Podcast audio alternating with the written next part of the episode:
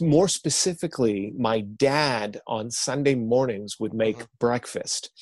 All the eggs and the bacon and the toast and the pancakes or waffles or whatever. And he would always have the oldies radio station playing this Sunday morning breakfast thing. I do that now.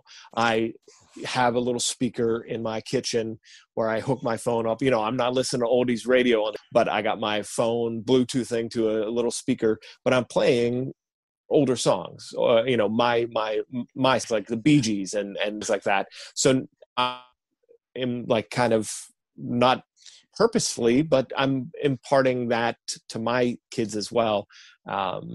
That Sunday morning thing.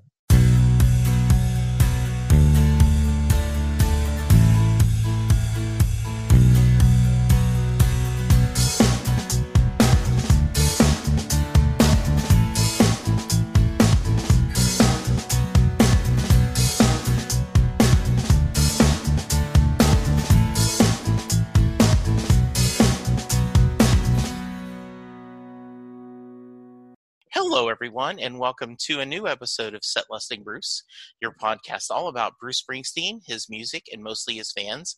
I am your host, Jesse Jackson, but today we are getting off the Bruce train, and we're doing what we like to call one of our B-side episodes, and B is especially appropriate because we are going down under. We are going to one of the biggest musical acts of the 60s and 70s, and even to a certain degree the 80s, the world-famous Bee Gees. And I am so thrilled David Fedor is joining me today to talk about the Bee Gees. David, welcome to the show. Jesse, thanks for having me.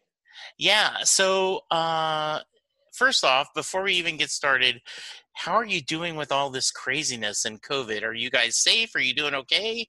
Yeah, we're hanging in there. It's my wife and I and our two young boys here at home. We've been hunkered down in house for the past couple months. Just outside of Pittsburgh, Pennsylvania. So okay. Our area wasn't hit hard at first, and then okay. Of course, like everybody else, it was taken over. But I was laid off earlier in the year, so I've been home with the boys, and we really haven't gone anywhere. Yesterday, yeah. I was in the car for the first time in over a month. The clock was wrong, and I looked up when daylight savings was, and I was like, holy cow, I haven't been in my car since October. So it's we're staying safe, staying away from people, and. You know, so some of our family has been affected. So luckily they're doing well, but it's just something to definitely remember and tell our kids when they get older. Hey, we lived through this. Yeah, knock on wood. Absolutely, I you know, my listeners know this, but I was laid off on January 2nd. Was very worried. Not realizing a pandemic was about to happen, and ended up, luckily, by the grace of God, finding another company and starting February 10th at a job, you know, and I was like, oh, wow, how great was this, such a quick turnaround. And then March happens, you know, we're shutting down our office, going remote. And all of a sudden my wife looks at me and goes, holy moly, did we dodge a bullet? What if they had kept you till March, you know, or oh, we can't do this to Jesse right around the holidays. You know, let's wait till, you know, end of February or something to lay you off. Like, oh my goodness. So we're doing okay. It's like Texas seems to kind of, we have a slightly crazy Republican governor, not to get into politics, and so he, you know, we're doing okay. My wife and I we've done a few things out more than normal. You know, we've gone to a couple of restaurants where we wear masks, but you know, it's still crazy, and we're, you know, we're just like you guys, worried and just trying to be as safe as we can. Yeah, that's as best we could do, because personally, I want to make sure that, you know, I having somebody else be affected because of something I would do is the worst thing for me. Like if I do something stupid and it affects me, then, you know, I kind of deserve it or whatever. Right. But if I do something stupid and somebody else gets hurt, then that's unfair.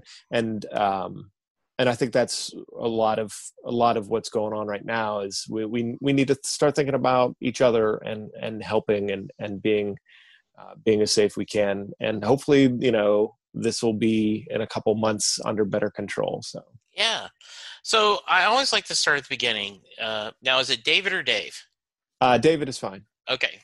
So David, where did you grow up and what kind of music? Was there a lot of music in your house growing up? What kind of music did your parents listen to?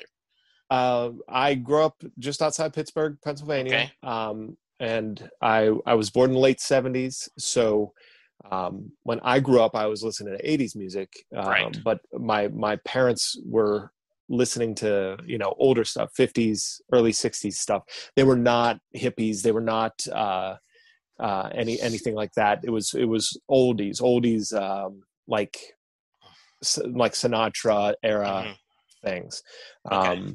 My mom listened to the Carpenters. My dad listened to, you know, polkas on the radio and things like that. So, so my exposure to music was top 40 radio in suburban Pittsburgh.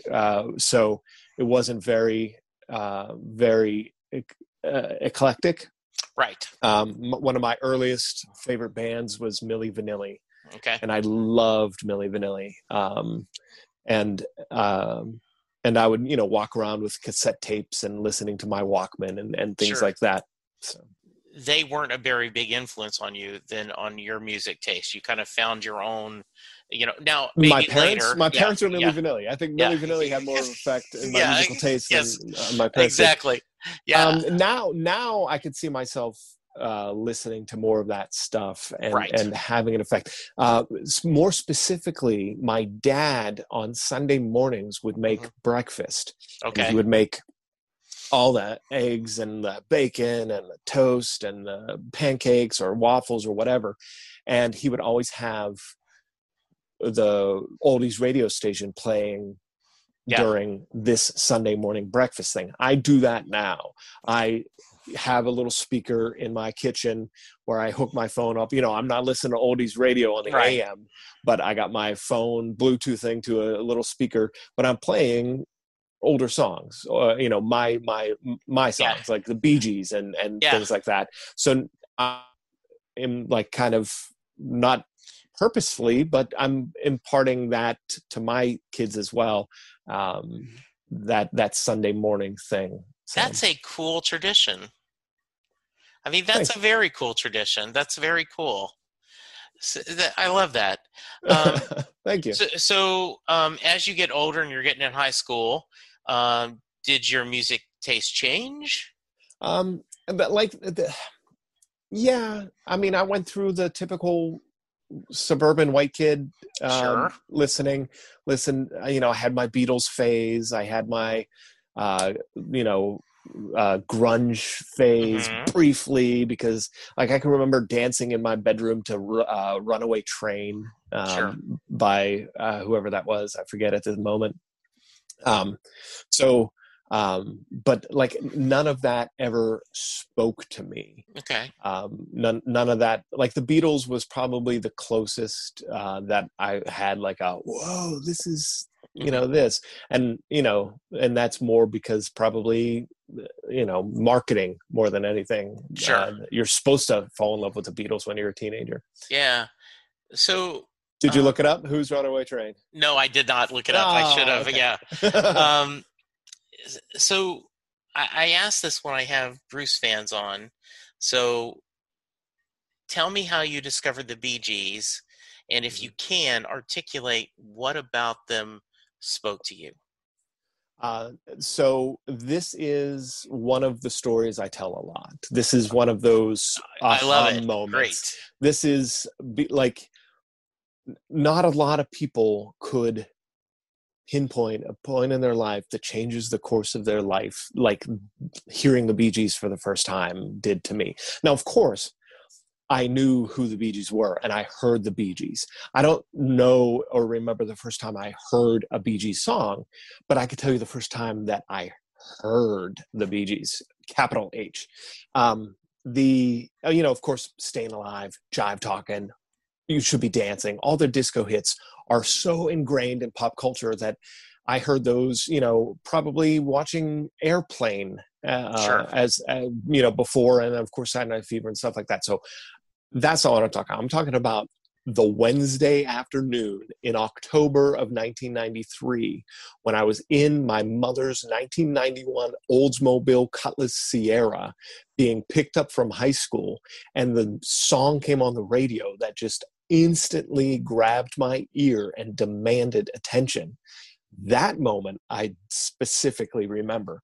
I was not supposed to be in the car. My mom didn't pick us up from school, but I had a football game that night. It was a special under the lights football game that I had to travel away to. So my mom had to pick me up because I didn't have time to come home on the school bus and eat dinner and get my football stuff and go back to school. So I shouldn't have been in this car. It was one of those cosmic coincidences. I should not have been listening to B-94, the radio station, the top 40 radio station at the time. But I heard this music and this voice, these vocals that were crazy. And I lean up and I'm talking to my mom my sister up there talking to each other. And I was like, hey, can you guys keep it down a little bit? I want to hear this song. And they're like, shut up, sit down, blah, blah, blah. They weren't really like that, but yes. I tell it like that because in your mind they were. Yes. In my mind, they absolutely barked, So I did the only thing that I could think of, which was getting up on the seat, crawling and putting my ear onto the back of the speaker as the car is driving down Route 30 at 40 miles an hour. I'm putting my life on the line to hear this song.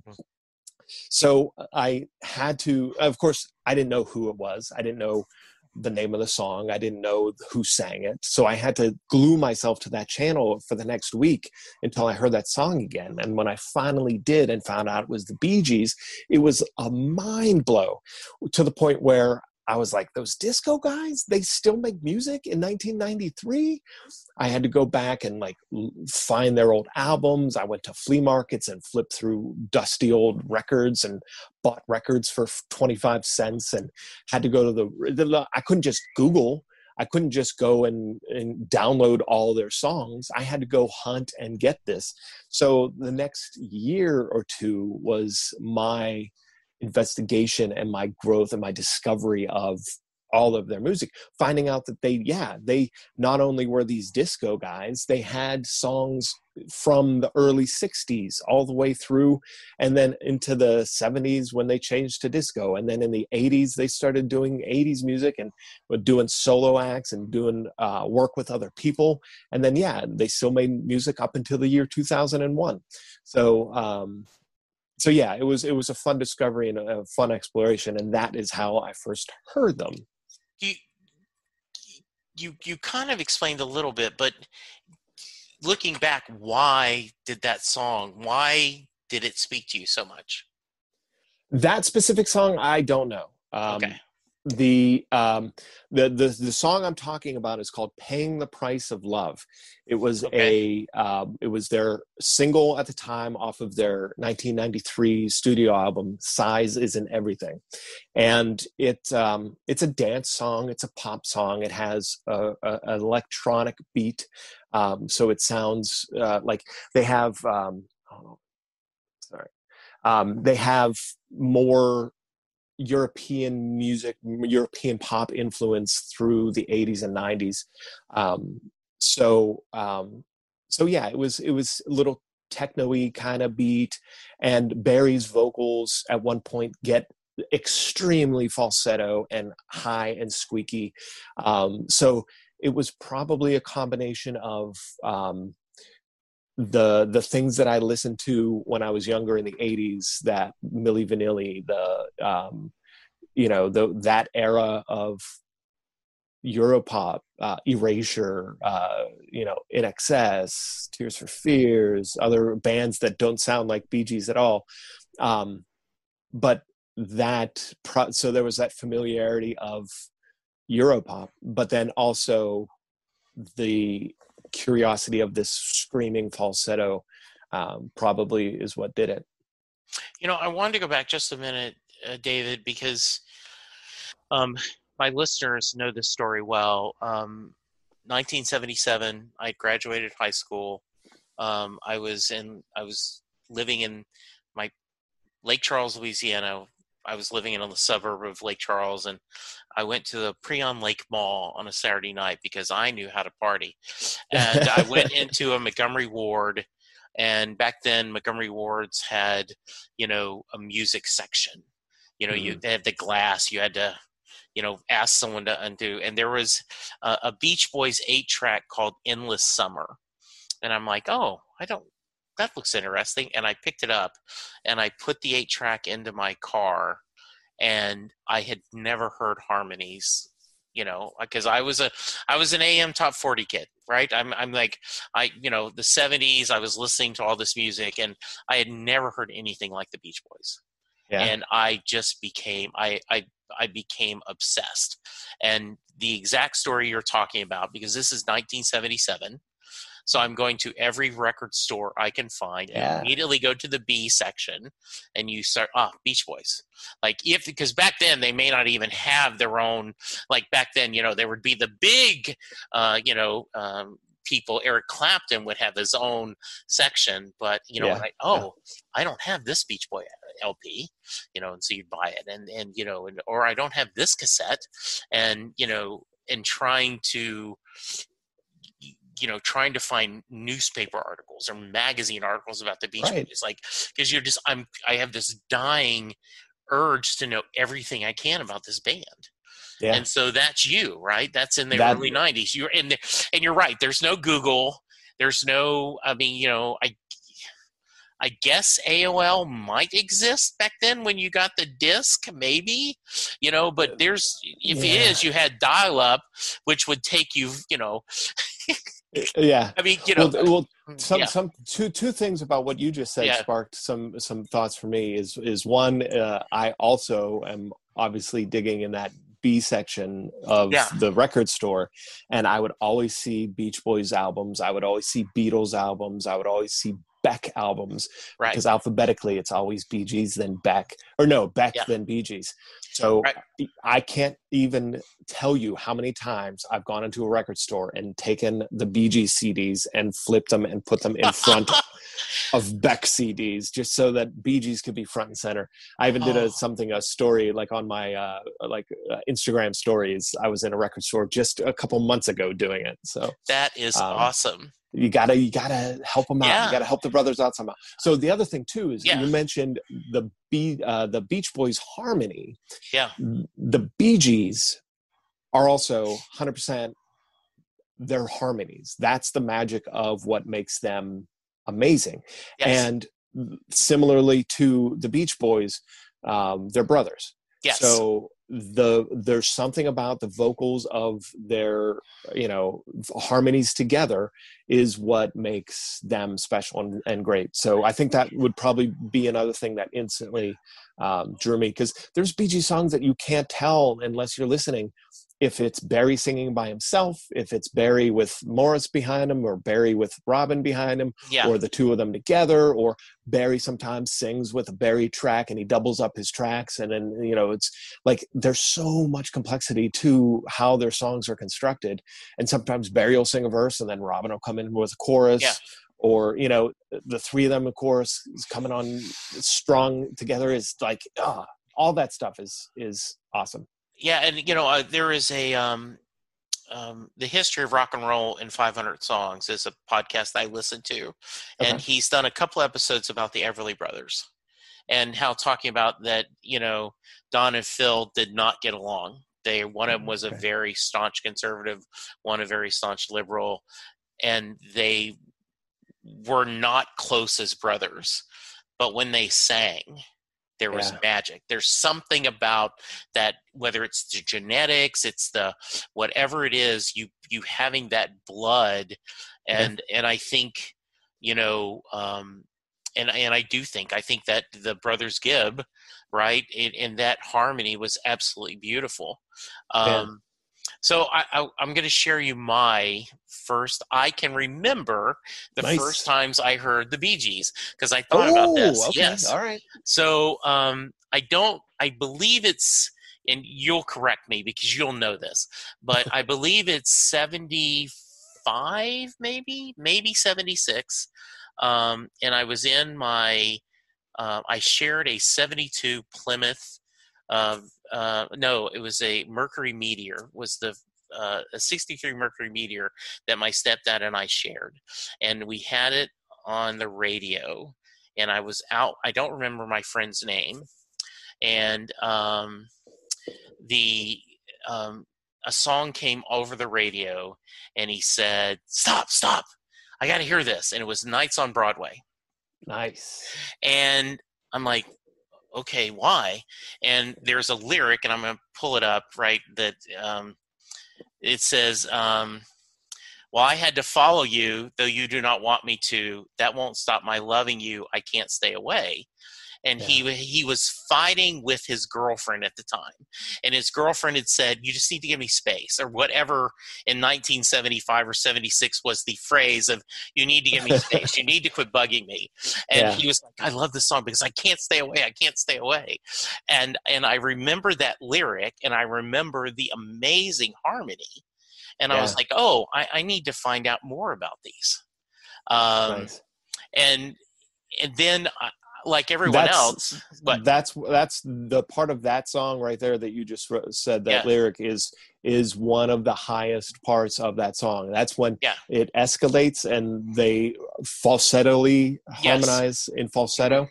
And the Nights on Broadway song itself is the first time that they started really going heavily with Barry's falsetto like that. So that's 75 is the album that was on. So that's probably when you heard it on the radio. And that's a powerful, powerful moment. And so there's a lot I want to talk to you about because I've been fascinated by them because I graduated high school in 77. Okay. So, you know, Saturday Night Fever, you know, the whole going through Casey and the Sunshine Band and disco and you know, then, I grew up, you were either an Eagles or a Fleetwood Mac fan. I was an Eagles fan. I mean, all this music. And I remember loving the 60s Bee Gees. You know, I started, you know, Joke and the Whole World Laughing. You know, just I remember loving this. And at the time, hating the anti disco, you know, feeling about them. And so I don't know if you want to talk a little bit about that, because I remember seeing a documentary that these songs originally weren't built for the film. They were just working on an album. Yeah, they were starting to write their next studio album when Robert Stigwood approached them to contribute to the soundtrack. So part of me always thinks, what would have the rest of the Bee Gees album been had they not connected with this movie? And would they have been as big as they were without the movie, or would the movie have been as big as it was without the Bee Gees? Luckily, we don't ever have to play that what-if game because, you know, it did happen the way it did. But, the Bee Gees started in, you know, the mid 60s as a Beatles era, Beatles-esque 5-piece band.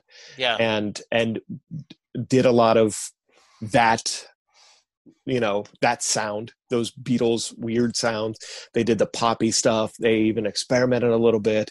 They into the early 70s, were primarily like a ballad band, and Robin was the lead singer. And then in the mid 70s, they started like striking out a little bit on some of their hits and started getting kind of a blander sound and didn't really have an identity. They were trying a little bit of experimental things. They were trying to be kind of rock. They were trying to be a little country, but they were looking for their next sound. And that's when they were good friends with Eric Clapton. And he said, go to Miami, record where I record. You'll get, some great, some great, influence and it'll help you discover. So that's when they started going more towards R&B stuff. And that's when they started going more towards that genre. And yeah. they did an album called Mr. Natural. And that was 1974, which had some 70s like rock stuff and then some R&B influence. And that has some really cool hidden gems on it, because their next album in 75 was the one that blew up. It was called Main Course. It had Jive Talkin'. It had Nights on Broadway. It had Edge of the Universe. It had Baby As You Turn Away. It had all of those huge, and that's like probably their best studio album. They did Children of the World in 1976 that had You Should Be Dancing. And that's when they fully embraced all their disco stuff. And then they started working on Saturday Night Fever for 1977. So that was Stayin' Alive. That was Night Fever. That was How Deep Is Your Love. That was, those huge disco hits, those iconic songs. And yeah, those songs were ended up scooped up and put on this, four-sided album that, that kind of just went crazy. Yeah, I mean, if I remember the documentary right, they were having to go to other record companies to have them, they were paying them to print the albums because they couldn't keep up with demand. Yeah, it was one of the reasons why the disco bubble burst was because it was so ridiculously popular that it was total domination of the charts and things like that. Yeah. Only for the second time in history did the Bee Gees have 5 songs in the top 10 on the Billboard Hot 100 at the same time. And the only other people to do that were the Beatles. So you could think of how crazy and how huge Beatlemania was. Disco and the Bee Gees were on that same footing as the Beatles, except the Beatles didn't have a huge backlash like disco suffered, yeah. and the Bee Gees got folded into that, and they suffered through the 80s a little bit. Yeah, and unjustly, I think. I also, you might know this story better than I do. It was either More Than a Woman or How Deep Is Our Love, right, was the film director was working on the film and like, do you have another song? I need something here. And they sent either one or the other. I saw this in a documentary, and that's how that song, they got the sequence of that because they had that ballad for them. Probably. Yeah. That sounds like probably How Deep Is Your Love. Yeah. But I'm not 100% sure on that. What I am 100% sure of, and this is something I discovered like recently, like within this past year or two, the song Stayin' Alive, as they were working on it, had a slow middle part in an early demo that was taken out. So they were working on these songs, and they sent what they had, and they wanted Stayin' Alive to be the big dance number. They wanted Stayin' Alive to be the big thing. One, John Travolta was like, no, I want to dance to You Should Be Dancing. But the song that the two of them dance together to is Stayin' Alive, right? So the director wanted this moment where Tony, the lead, and the female lead dance together and fall in love, and you see it. So they're taking this driving Stayin' Alive disco song and then all of a sudden screech into a halt, and it becomes like a love song, and then it goes back to being Stayin' Alive. And Barry specifically has told the story of where he fought against having this bridge with all of his might. He was like, no way does this dance number need to be interrupted by this slow song, this slow section. And it just kills all of the dance momentum, and then it never catches back and it falls apart.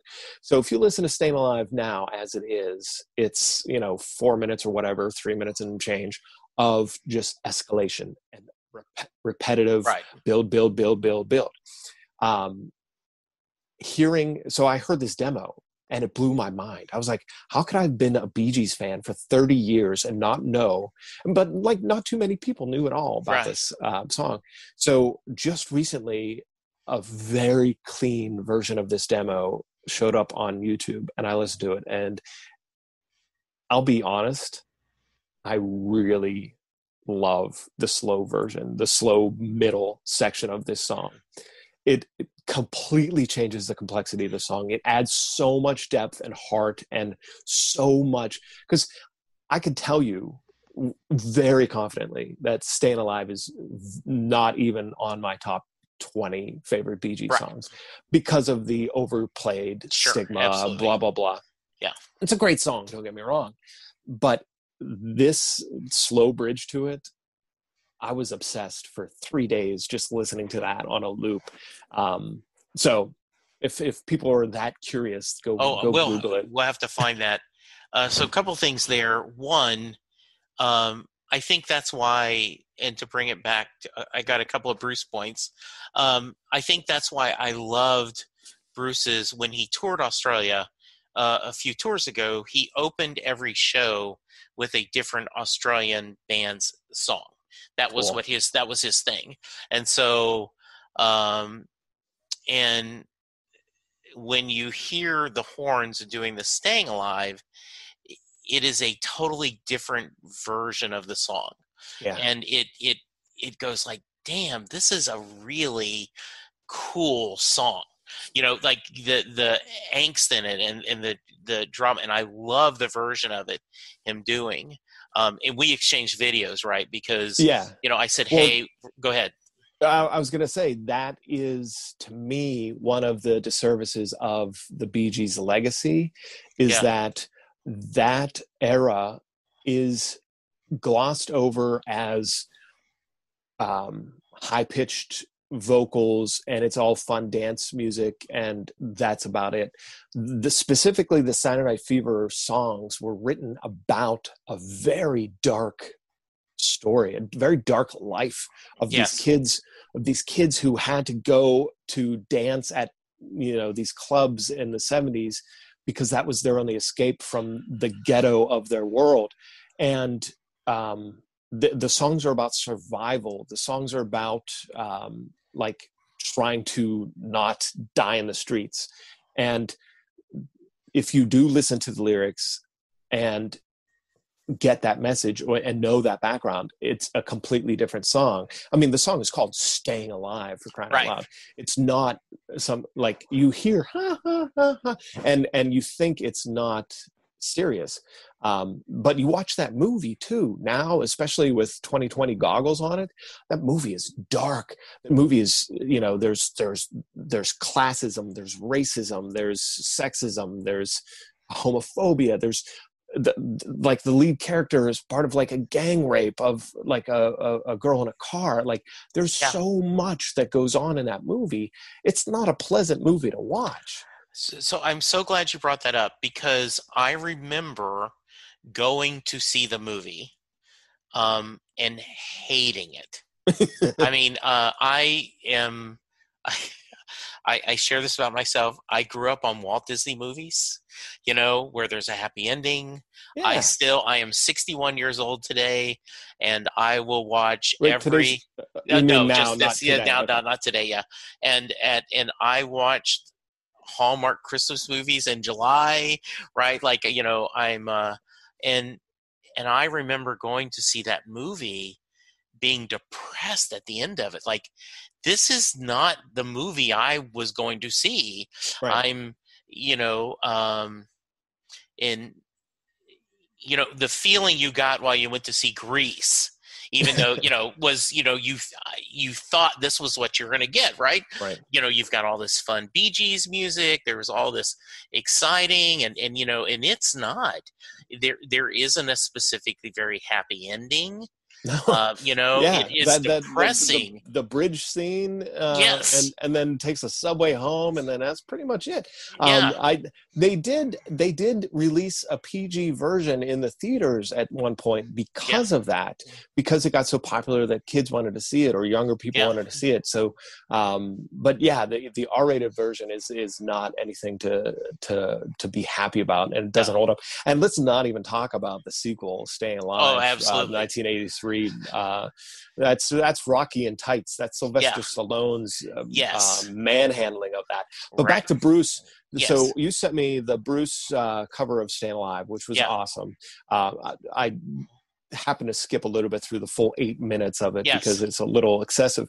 So when you listen to that, you hear that part. Like when I listen to just a regular Bee Gees, I hear that stuff too. So like I try to tell people, it's like, hey, no, like listen to this part. And if you want to hear awesome R&B Bee Gees, you got to listen to the stuff before Saturday Night Fever. Yeah. Like 74, 75, 76. They had albums each of those years. They have some stuff that hits hard that isn't full on white suit, polyester, bell bottoms and neck chains. So that stuff is really good. So you sent me that cover that the boss did of the Bee Gees Stayin' Alive. I sent you a copy of Barry singing I'm on Fire in 2014 from Philadelphia. So what did you think of that? Yeah, so I loved it. And I remember that at the time there was, I don't remember where I read it, but it was, Barry, I think this was Twitter, right? What tweeted how blown away he was by Bruce doing Stayin' Alive. You know, he tweeted like he just was in shock. And then later, it was just when, within a fairly recent time, he did I'm on Fire kind of as a, hey, thank you for covering my song, Bruce. Let me cover one of yours. Yeah. And so I loved it version. He did it as return the favor. He said, quote, I sort of want to return that compliment. Not easy to do, but I'll give it a shot. And then he sang I'm on Fire. Now, I happened to be at that show in 2014 at Philadelphia, sitting third row center when he sang that song. How cool. Now, what did you think? I was really, really hoping that he would have sang a different song instead of a Bruce Springsteen song. No, I'm just kidding. No. I will tell you, you were speaking like a true Bee Gees fan, right? Well, because I will tell you, there are Springsteen fans that were like, why did he do a cover song? He has this massive catalog. Why? Like, I remember I was in Nashville at a Springsteen show, and he did Burning Love and Can't Get No Satisfaction. Both great covers. But, I'm sure there are hardcore Springsteen fans going, really? Why are you covering Elvis and Rolling Stones? Yeah. You could do something from your deep catalog. Yeah, I definitely had that opinion. And because this was the first and only time I've ever seen anything close to the Bee Gees being live. So when I started liking and becoming obsessed with the Bee Gees in the early 90s, they weren't touring. They didn't do, they had some health problems. They were going through a lot of stuff. There was only a handful of live performances that I could have gone to. And I was a high school kid. And then I was in college. I didn't, and most importantly, I never thought I would ever have to not be able to see them. Right. So in 2001, when Morris tragically passed away from a twisted intestine at the age of 53, and the Bee Gees stopped being the Bee Gees, that was one of the things that I was, of course, devastated by the news, but then I was like, I never got to see them live. Right. I never got to hear the three of their voices in person blend together and please my ears. That sounded weird, but whatever. Anyway. No, I know exactly what you're saying. So 2014 rolls around. Barry's doing his solo tour. He's got his son, Stephen. He's got Morris's daughter, Samantha, and they're touring as Barry Gibb's Mythology Tour. And they come to Philadelphia, which is, you know, just a few hours east of me. So I, of course, had to make sure that I was front as close as possible. Sure. And third row seats were only obscenely expensive as opposed to the first two rows, which were ridiculously obscenely expensive. I, of course, stood there and waved until Barry pointed at me. And then I was like, yeah, this is the greatest moment of my life. Yeah, it was incredible. And of course, then I'm thinking, there are X number of songs that he's going to perform tonight. There is 7 times that much that I would like to hear him sing. Yes. Why is he wasting one with a Springsteen song that I've never heard of before? That's funny. But here's the thing. Yeah. That is the only song that I taped in its entirety on my phone. Oh, why? I don't, because I was like, oh, this is something different. This is something that, and then I realized, 80 other people were holding their cell phones up around me, taping it. So I never uploaded it or anything, but I was like, this is going to be worth something one day. So here's the rest of the story is, there is a better, there is an over 50% odds that if you go to a bar and you throw $5 into the tip jar and you ask a guy with a guitar, say, can you play Springsteen? More than 50% he will do I'm on Fire. Oh, no kidding. So to me, I was like, Barry, of all the Bruce songs to do, why I'm on Fire? You could have done Thunder Road. You could have done so many other songs. He does an absolutely beautiful version of it, but it is one of those that you, I'm going to think it's similar to you, right? Like if you went to, and I don't know if a band would do Bee Gees, but let's say, went to a DJ, hey, can you play something Bee Gees? And you'd roll your eyes. Why are they playing something for Saturday Night Fever? Yeah. I would have to specifically request them to play anything else besides Saturday Night Fever disco stuff. Yeah. But then what's the point? Like nobody would want to hear that when I was. So I could embrace the celebration of the disco stuff. I don't get mad. I feel like, so many other songs would be better at this point. Yeah. But hearing that is better than nothing. All right. My discussion with David continues tomorrow.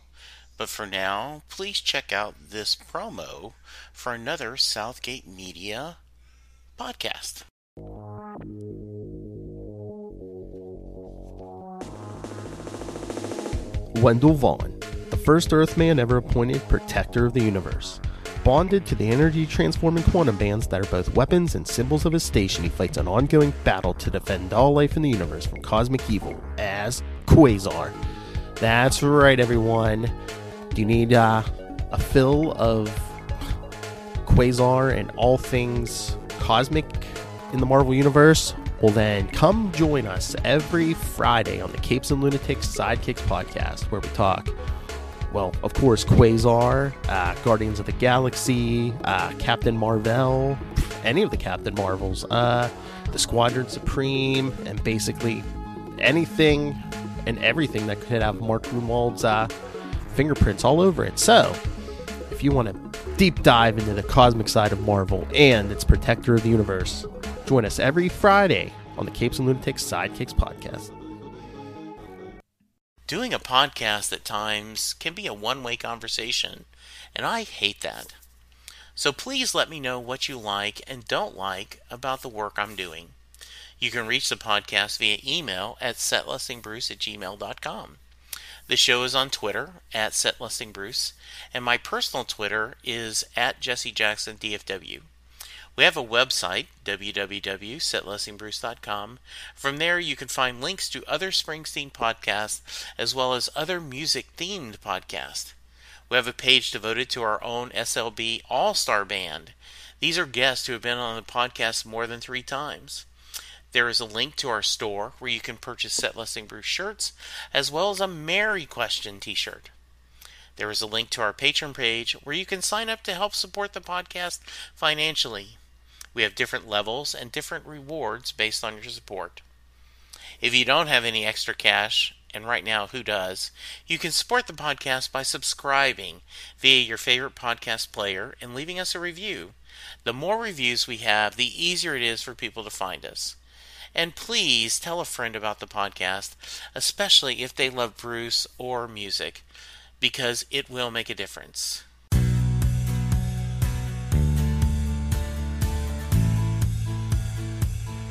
You just heard the fun talking, hard rocking, music loving, album ranking, fan thanking, joy spreading, lyric reading, story sharing podcast that is the one, the only, Set Lusting Bruce. Set Lusting Bruce is part of the Southgate Media Podcast Group. The theme for Set Lusting Bruce was written by David Rosen, used by permission. It's NFL draft season, and that means it's time to start thinking about fantasy football. FantasyPoints.com features industry-leading experts and prognosticators using proprietary hand-charted data to help you score more fantasy points. FantasyPoints.com is the place to go for whatever kind of fantasy football you play. Whether you play fantasy football, daily fantasy sports, or do a little bit of everything, Fantasy Points has the meticulously researched content to guide you to victory.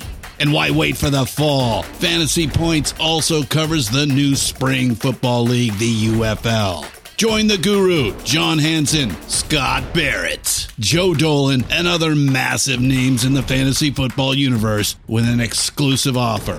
Use code Pantheon for 15% off any Fantasy Points package, including the all-in package, with access to every article, tool, and data nugget that Fantasy Points has to offer.